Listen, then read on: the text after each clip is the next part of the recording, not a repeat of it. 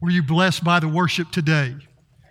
Man, thank you so much. And what a joy to have the opportunity to experience a little bit about what heaven's going to be like, I believe.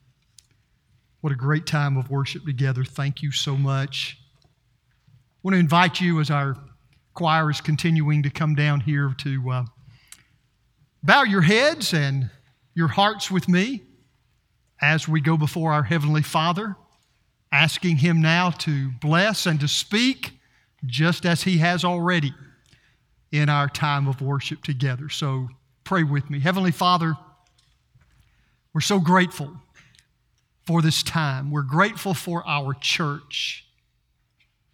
And we're most grateful for the one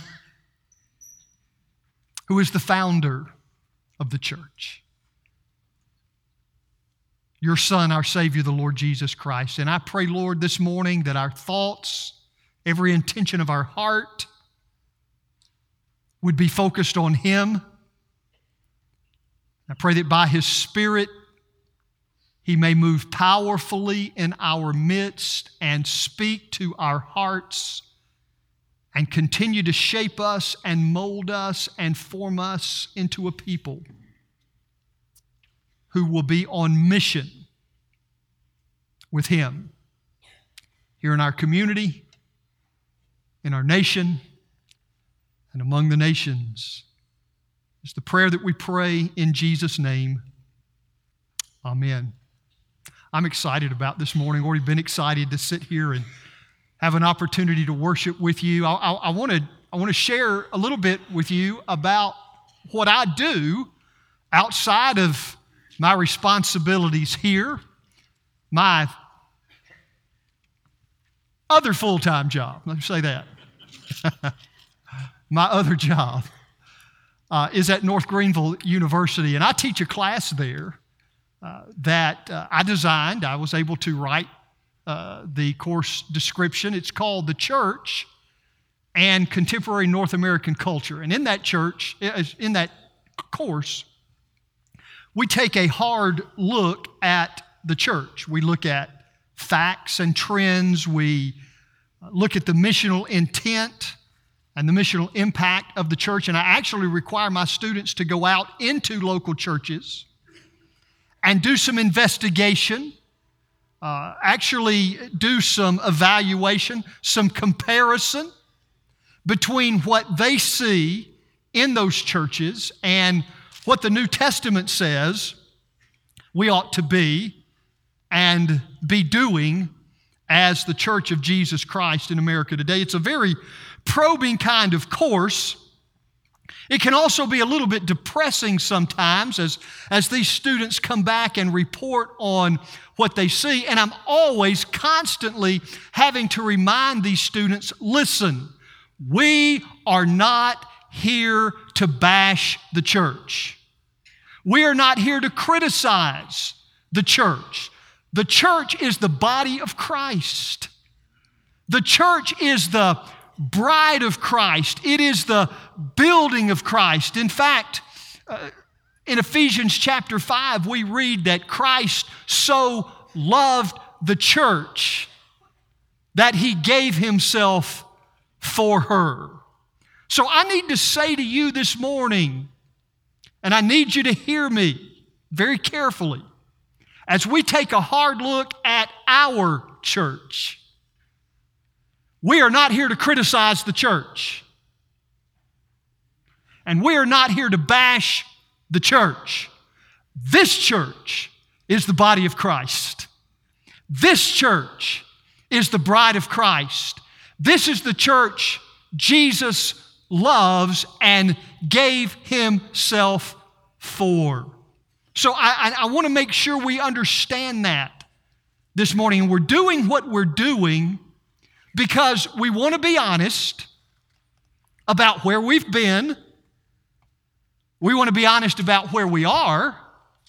And the reason why we want to be honest about those things is so that we can move into the future and become all that God wants us to be. So, with that preface, uh, one of the students in one of these classes that I taught on the church and contemporary North American culture. Uh, several years ago, I required them to write a paper, and in that paper, he shared some things that I have given to you as, as the quote in your message guide. And I just want to look at that with you. You've probably already read it, but let me just read it again. The student, out of this course and out of our study of the church, said this My question is, what makes the difference? Why is one church a place of total transformation, while another is a place where people are saved and then sit there until they die? What kind of church changes the community? And what kind of church is just there taking up space? I pray God will show me how to fulfill the passion I have for a different kind of Christianity and a different kind of church, one that really makes a difference. Now, folks, I, I got to tell you, that stabbed my heart because this is the emerging generation speaking. Uh, and, and, and we need to understand that. We need to understand that these emerging generations, these students that are right now coming up through middle middle school and high school and college, they're not wanting to be part of a church that just maintains the status quo. They're, they they don't want to be part of a church that is just marking time. They know what's authentic and they know what's real. And they want to see a church that's making a difference in its community, in its nation, and among the nations. And I can tell you from the students I work with day in and day out at North Greenville University, they will flock to a church like that. They will not go to a church that's not making any kind of difference. They don't want to be part of a church where you just sit and celebrate until you die. They don't want to be part of a church that just takes up space waiting until we all get to heaven.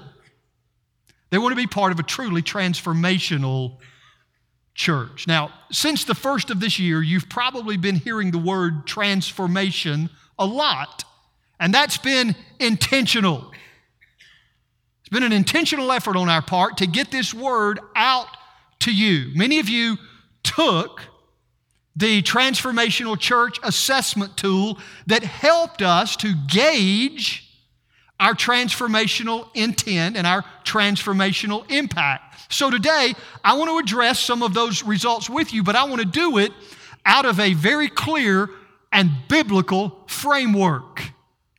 So, we're going to be looking at what God's Word has to say to us this morning about what it means to be a transformational church. So, I'm going to share some results with you, but first, I want to make sure we're all on the same page and we know what we're talking about when we talk about a transformational church. So, let me give you one definition.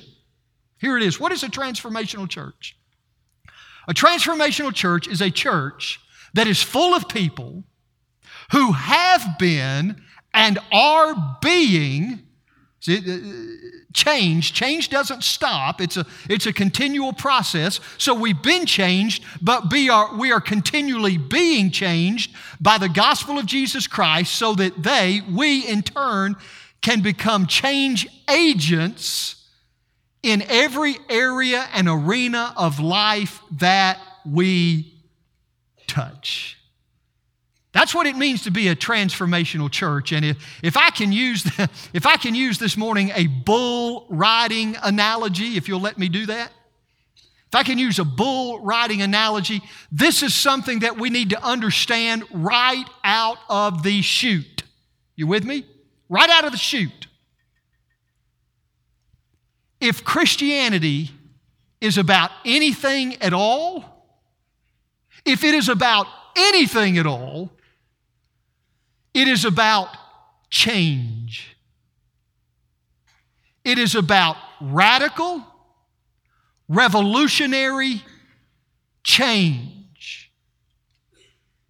But, but we tend, as individuals and as the body of Christ, we tend to resist change many times. And the, the reason why we tend to resist change in our lives and in our churches is because we have become very comfortable with making Jesus Christ an addition to our lives.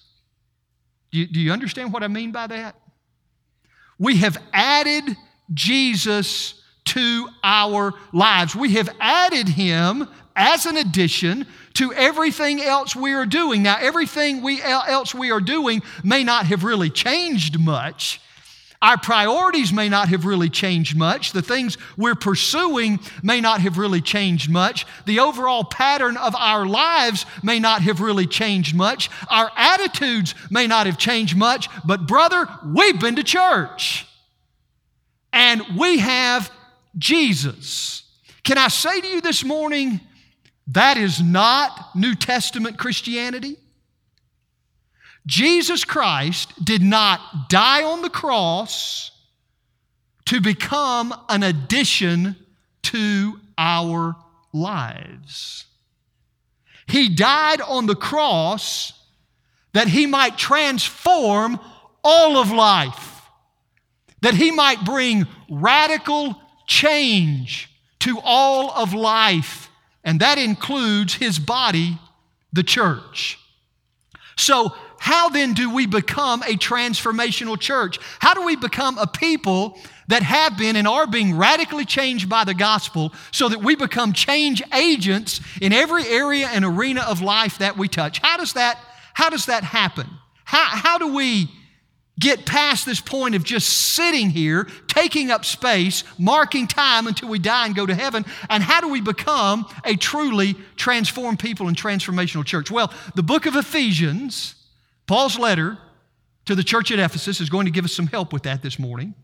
Because in Ephesians chapter 4, verses 1 through 16, we're going to see the marks of a transformational church. Now, there might be a lot of other things we could say about a transformational church, but I do know this if we don't get these four things right, if these four things do not characterize who we are as individuals and as the people of God, we're not going anywhere. It, would mean we haven't been transformed. And if we haven't been transformed, we're not going to be able to be that transformational people that Christ has called us to be. So I want us to look at these this morning the marks of a transformational church. And in these things that I'm going to share with you, I'll be picking out some things from the Transformational Church Assessment Tool. You can read them there. I've, I've tried to give some of those to you, and I'll be commenting on them, but our, our main thrust is going to be with what God's Word has to say to us this morning. And here's the first one the first mark of a transformational church. In a transformational church, there is an obsession with the mission of God and the cause of Christ. In a transformational church, there is an obsession. I've chosen that word very carefully. There is an obsession with the mission of God and the cause of Christ. In other words, in a truly transformational church, everything else, everything else, individual uh, interests, personal preferences, types of programming, styles of worship, organizational structure, you name it, in a transformational church, all of that is subordinated to and is driven by the mission of God and the cause of Jesus Christ. One of the most important things that came out of our TCAT, and by the way, I, have just got to say this. Uh, I, my, my title for this sermon is not very inspiring. I realize marks of a transformational church. Kevin Batson had the best suggestion for a title. He suggested that we entitle it Letting the T-Cat Out of the Bag. I thought that was great. I probably should have used it. Maybe more people would have been here this morning if I'd used Kevin's title instead of mine, but, but I love that. That's kind of what we're going to do. We're, we're, we're letting the T-Cat out of the bag. And one of the things that came out of the bag was the fact that we're, we're, we're still, we're just still a little fuzzy on our mission. We're, we're, we're still just not really clear on our purpose, what, what we're really here for. And, and we need to deal with this because the Word of God says we'll never be a transformational people or a transformational church until the mission of God and the cause of Christ becomes our obsession. And that's what Paul's telling us here in Ephesians chapter 4, the first verse. Look at this with me. Paul writing says, So I, the prisoner for the Lord, and he was in prison when uh, many believe when he wrote this letter, I appeal to you to live a life worthy of the calling to which you have been called. See, as followers of the Lord Jesus Christ, one of the very first things we need to understand and grasp and get a good feel on is that we have a calling. We have a purpose. We have a God ordained mission that has been given to us. And that mission must be our obsession. It must override everything else in our lives and everything else in the church. Uh, Paul says, I appeal to you. Depending on what translation you may have this morning, it may be variously translated, I urge you, or I exhort you, or I beg you, or I implore you. But I like this word appeal. Paul says, I appeal. I'm making an appeal. I like that word because this word, as it was originally used in Paul's day, was a legal term. It was a word used by attorneys with their clients to stress the importance of providing evidence that could stand up under the scrutiny of a court of law.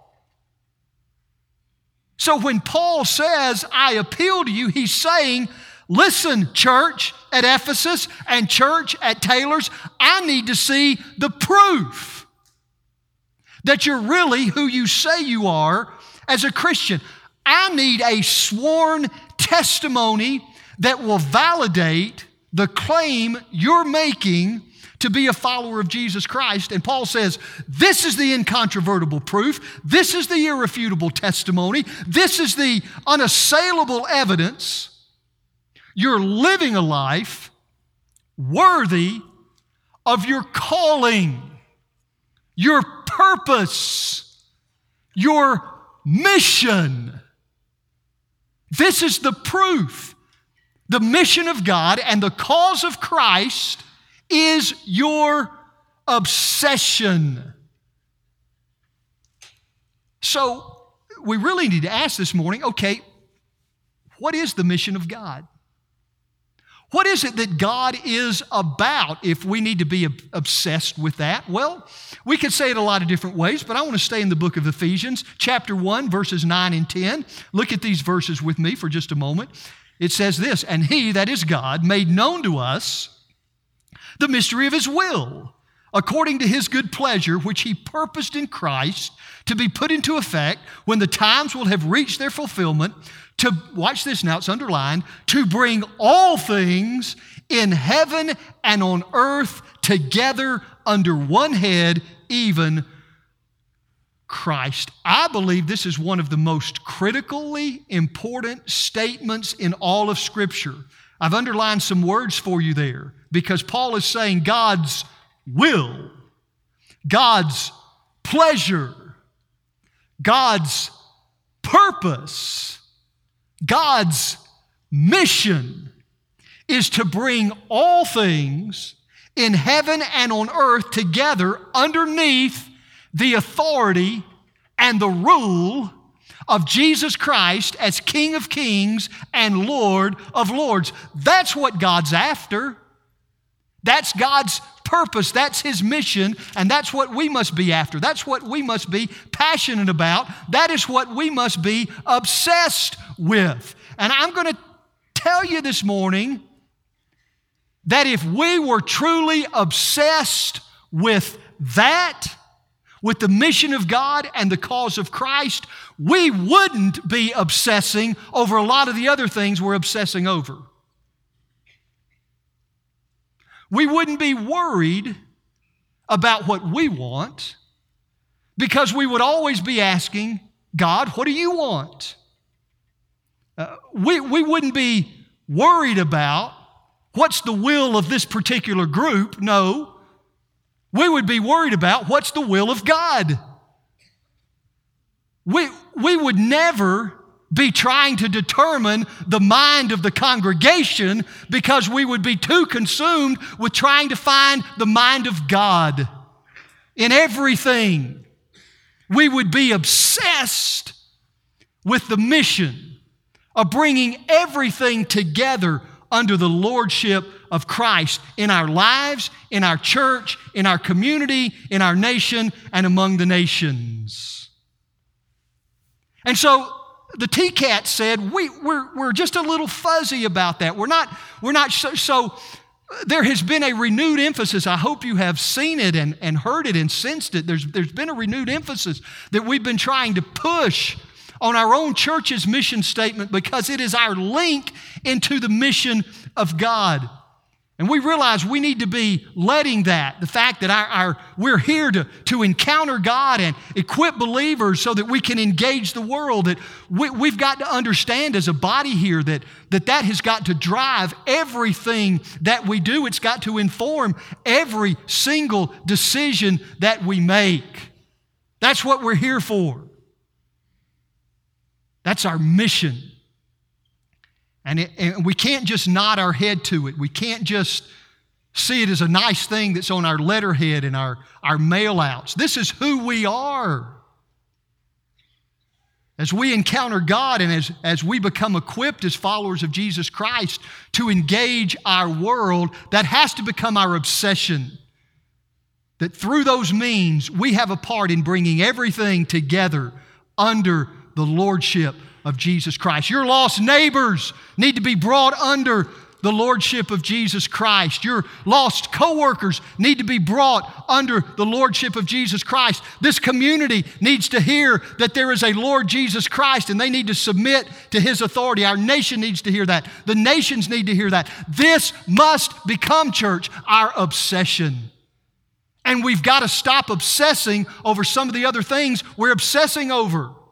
This is what brings us together. This is why we're here. This is why Christ died. So that all things in heaven and on earth might be brought together under one head. And that's got to become our obsession. That's the first thing. And we've got to settle that right out of the chute. But there's a second thing I want to say and point out from Ephesians chapter 2, and that is in a transformational church, oh, this is so important. In a transformational church, there is a unity there is a harmony and there is a love that undergirds and overspreads everything. Everything.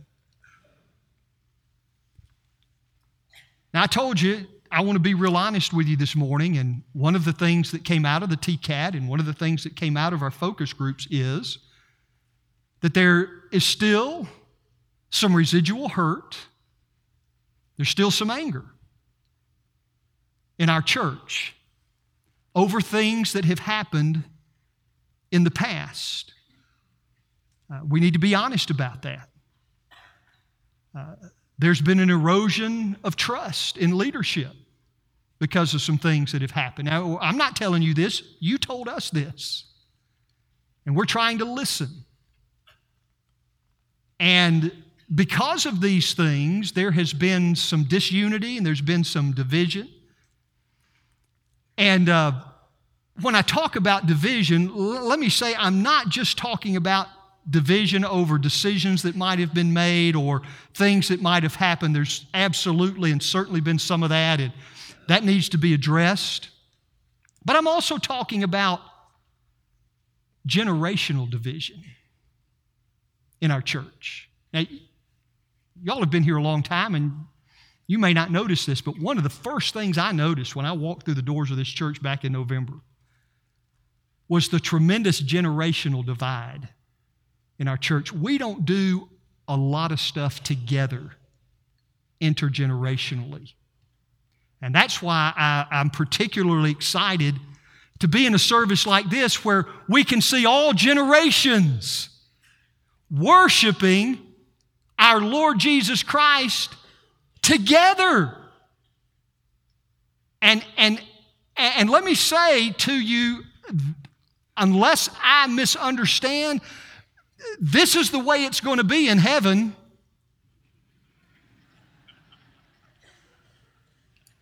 I mean, I, I don't want to burst your bubble this morning. But I can almost promise you, you're not going to have your own separate worship service that caters to your specific musical preferences in heaven.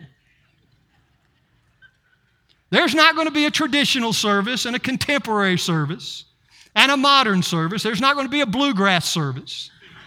There's not going to be a cowboy service or southern gospel service or a rap service or an alternative rock service. Church, there's going to be one worship service. And uh, I might as well go and tell you something else that some of you aren't going to like. According to Revelations chapter 5, verse 9, we're going to be singing a new song.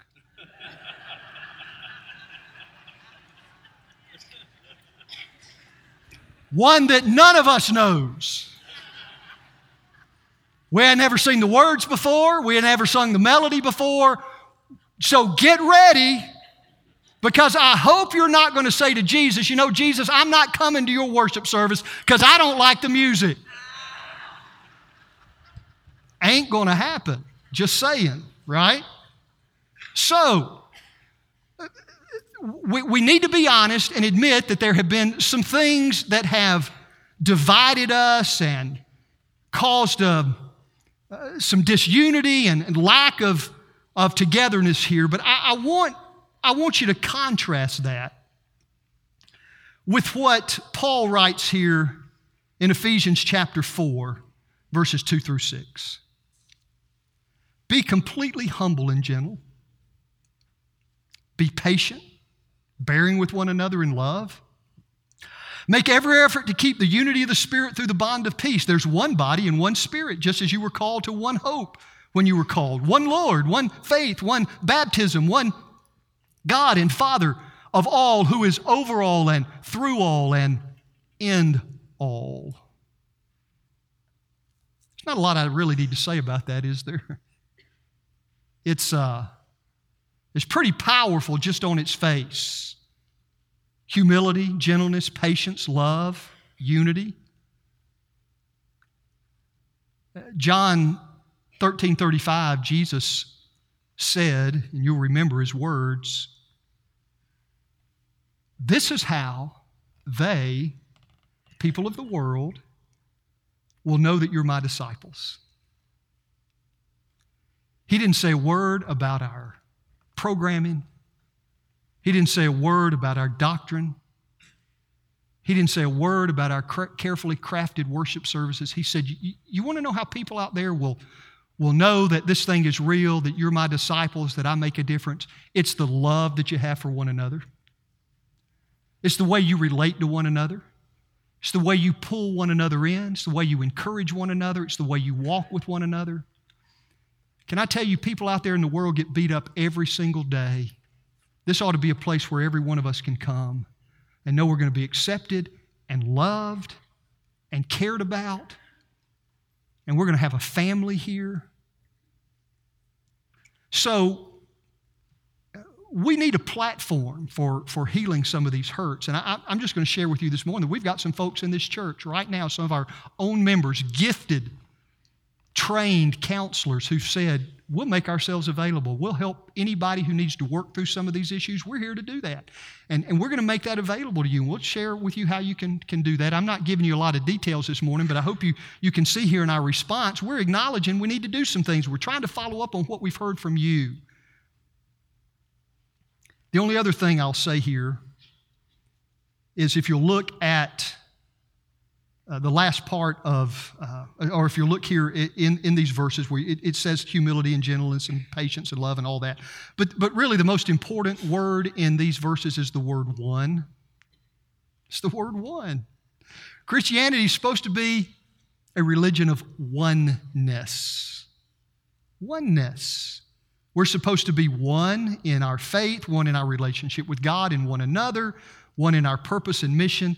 And then the last part of verse 6 there's one God and Father of us all who is over all and through all and in all. And that, I don't know about you, but that's pretty comprehensive to me.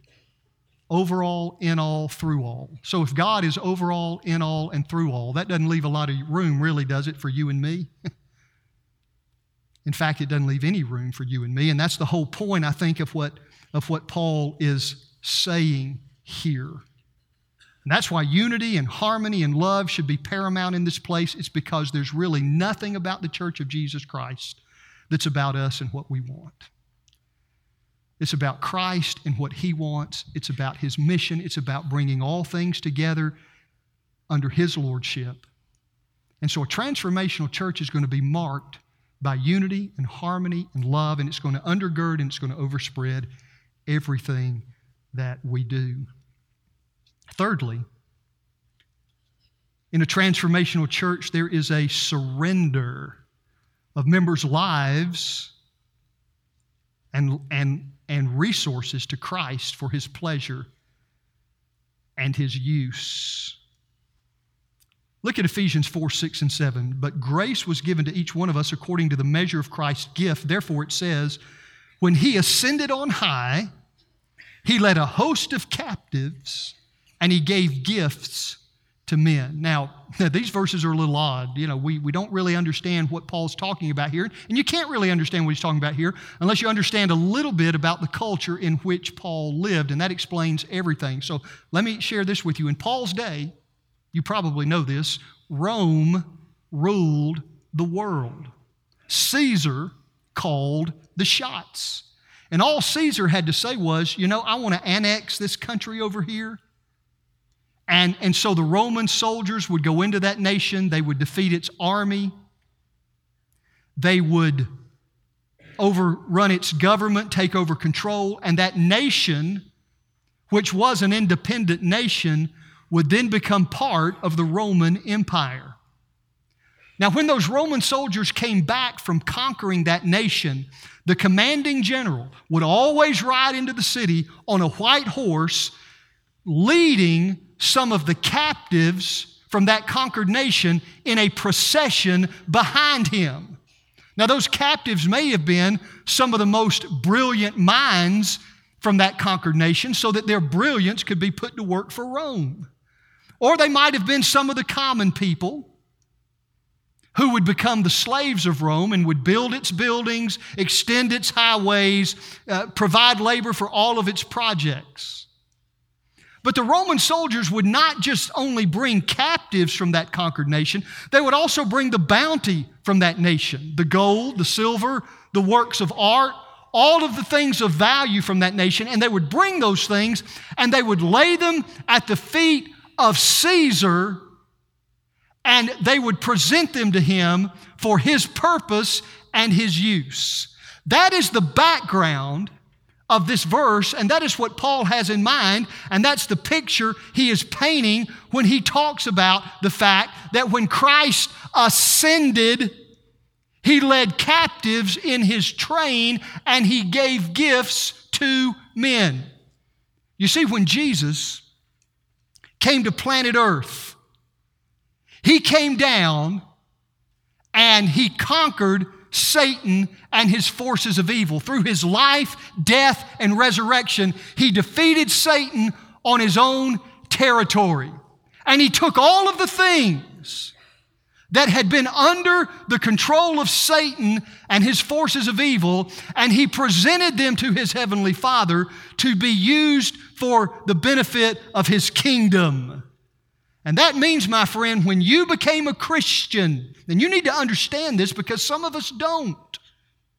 It means when you became a Christian, your life stopped being your life.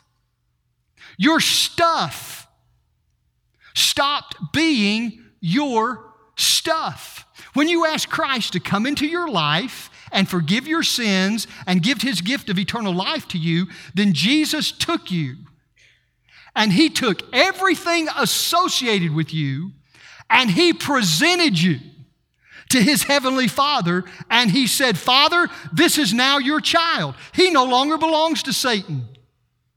This stuff, now, these things, Father, are now your things. They no longer belong to Satan. So I present this child and I now present these things to you so that you might take them and use them for your good pleasure and for your great purposes.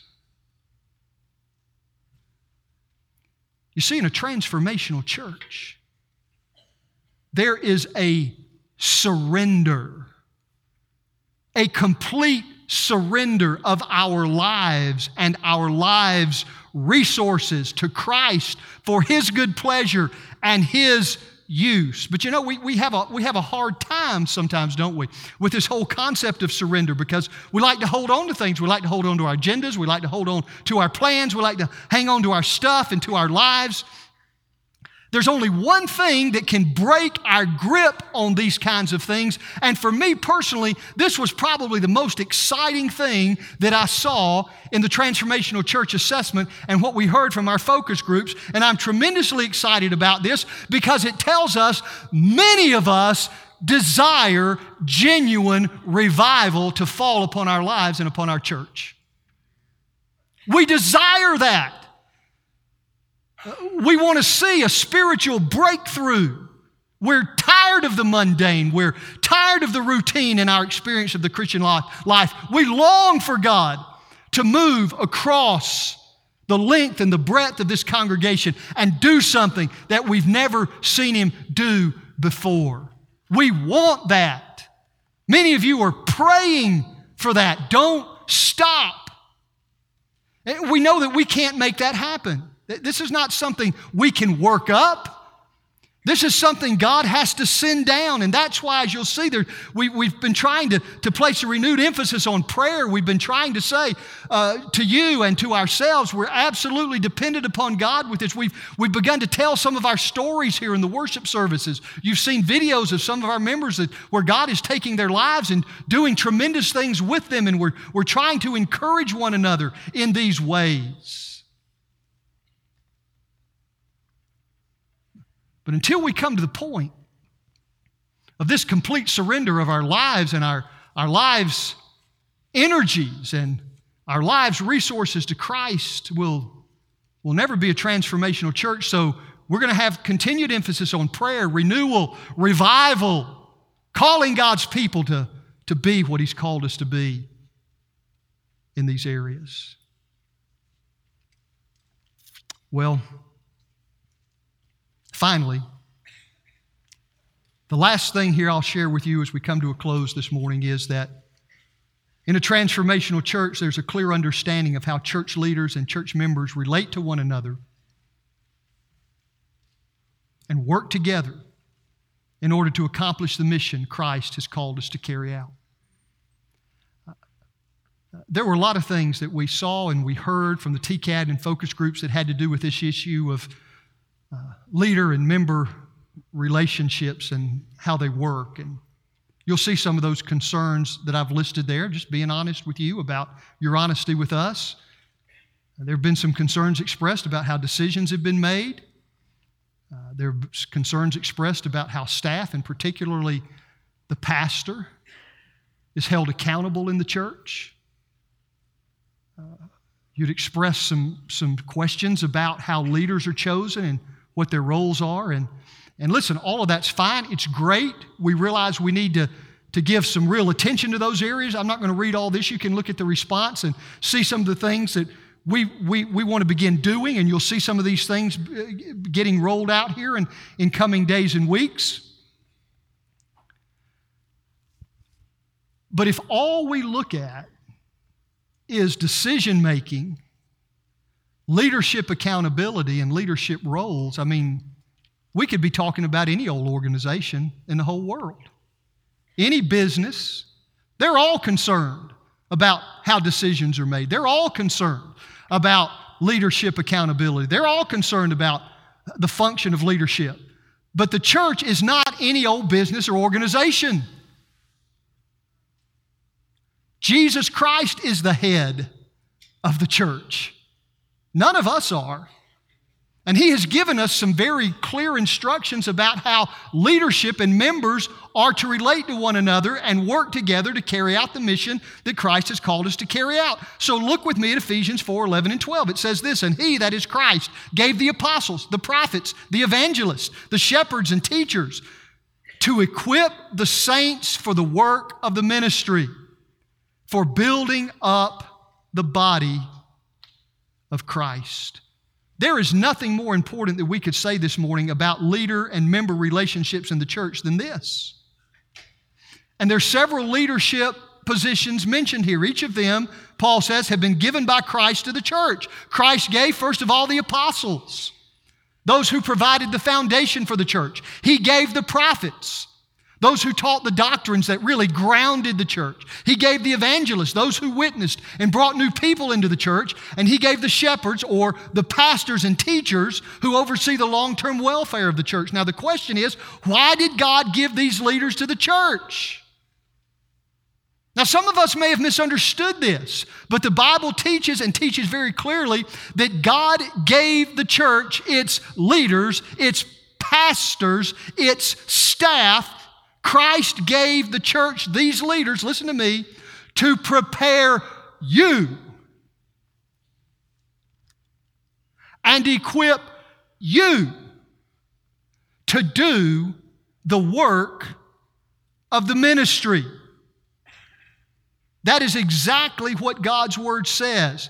He gave these to equip the saints for the work of the ministry, for the building up of the body of Christ. You see, if you're, if you're a Christian this morning, if you're a follower of Christ this morning, then God's word says very clearly that every one of you is a minister. We don't have a situation here this morning, folks, where some of us are ministers and some of us aren't. Some of us are pastors and some of us aren't. Some of us are preachers and some of us aren't. Some of us are church staff and some of us aren't. But we're all ministers, and we've all been called to do the work of the ministry. So, what is the nature of this ministry that you and I have?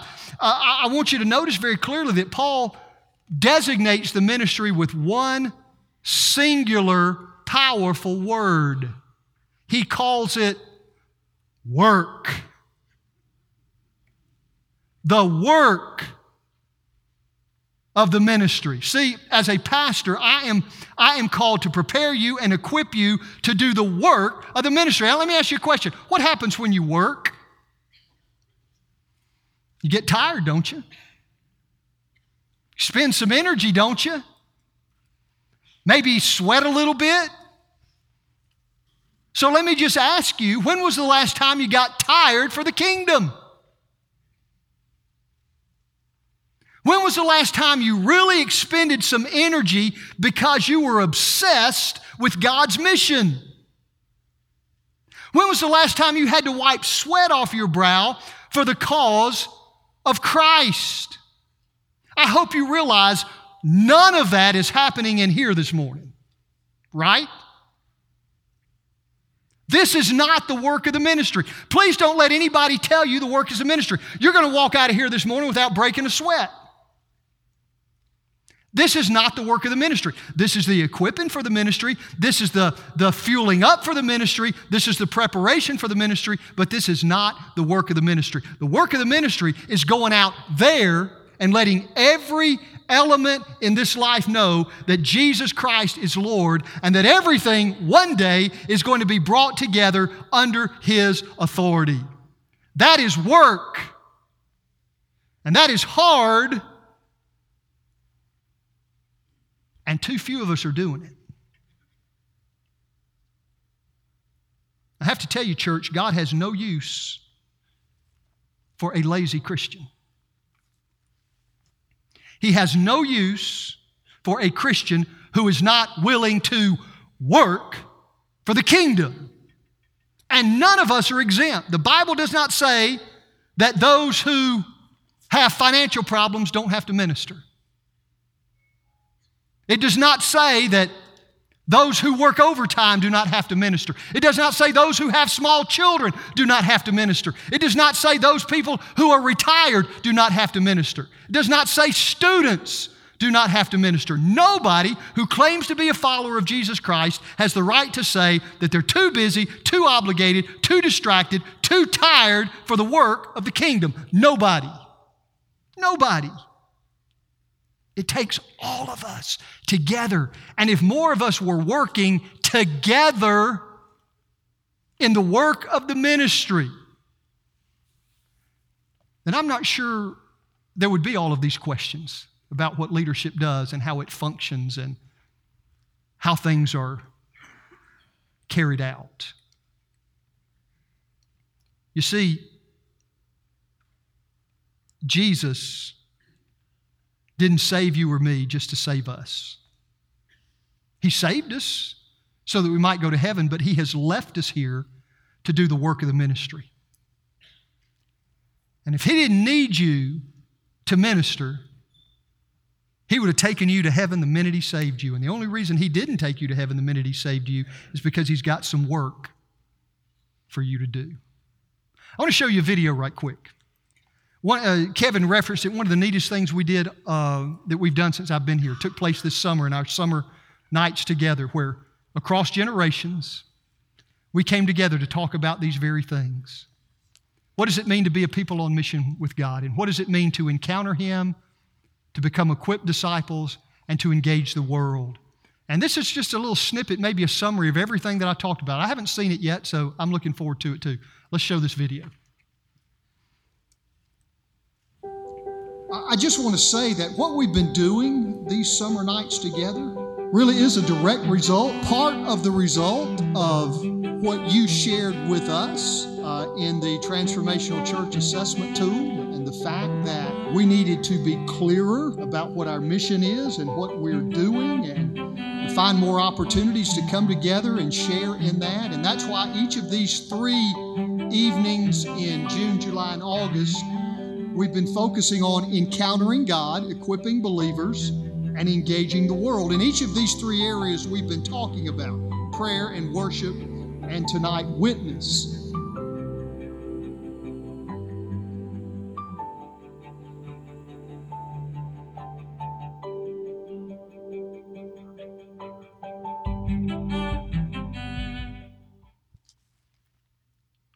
just a small snippet, tiny microcosm of what we should be about as the people of God, the Church of Jesus Christ here at Taylors First Baptist Church. Are you obsessed with the mission of God and the cause of Christ?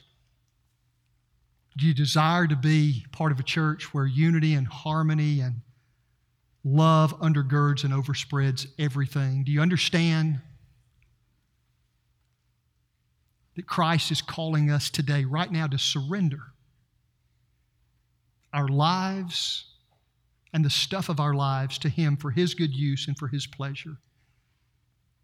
And do you want to make the commitment this morning that we, across generational lines, across gender lines, socioeconomic lines, racial lines, we're going to join together leadership and membership to be able to carry out and complete the mission that Christ has called us to be about. I want us to do something this morning. I want us to enter into a time of prayer. And um, I just want to make these altars open this morning as, as we have every Sunday. I'm going to ask Kevin to come and worship team come and uh, we're going we're gonna wrap things up this morning. But I hope in some way uh, this morning that God's spoken to your heart. And I hope you've seen that we've heard what you had to share. And we're wanting to take steps to address every one of those things. And there are other things that are in the pipeline that you'll be hearing about. We'll never be a transformational church until every one of us individually become transformed people. If you're here this morning and you don't know Christ as your personal Lord and Savior, you've never in a really life changing way had Him come in and radically change your life from the inside out. You need to make a decision like that this morning, then I pray you will. If you need to come at one of the points of this message, you know you're not obsessed with the mission. You, you know you haven't promoted harmony and unity and love in the church. You know you haven't surrendered fully everything to Him. And you haven't been one of those who says, Look, I want to join my hands and my heart with this staff and this leadership that together we might be the equipped people of God to go out and build up the body of Christ. Now, I didn't forget about the results. I just want to read these. This is the invitation. And after we read this, we're going to I'm going to ask you to stand. We're going to sing these altars are open, but listen to what happens when we do this. We do this until we all reach unity in the faith and in the knowledge of the Son of God and become mature, attaining to the whole measure of the fullness of Christ. Then we will no longer be infants, tossed back and forth by the waves and blown here and there by every wind of teaching and by the cunning and craftiness of people and their deceitful scheming. Instead, speaking the truth in love, we will grow to become in every respect the mature body of Him who is the head, that is Christ. From Him, the whole body, joined and held together by every supporting ligament, grows and builds itself up in love as each part does its work. I want to be part of a church like that. I believe you want to be part of a church like that. It can start right now, right here this morning. Stand with me, would you? We're going to sing. These altars are open. You can come and pray. You can bring somebody with you, but would you let God speak to your heart this morning as we move from this place into the future He has?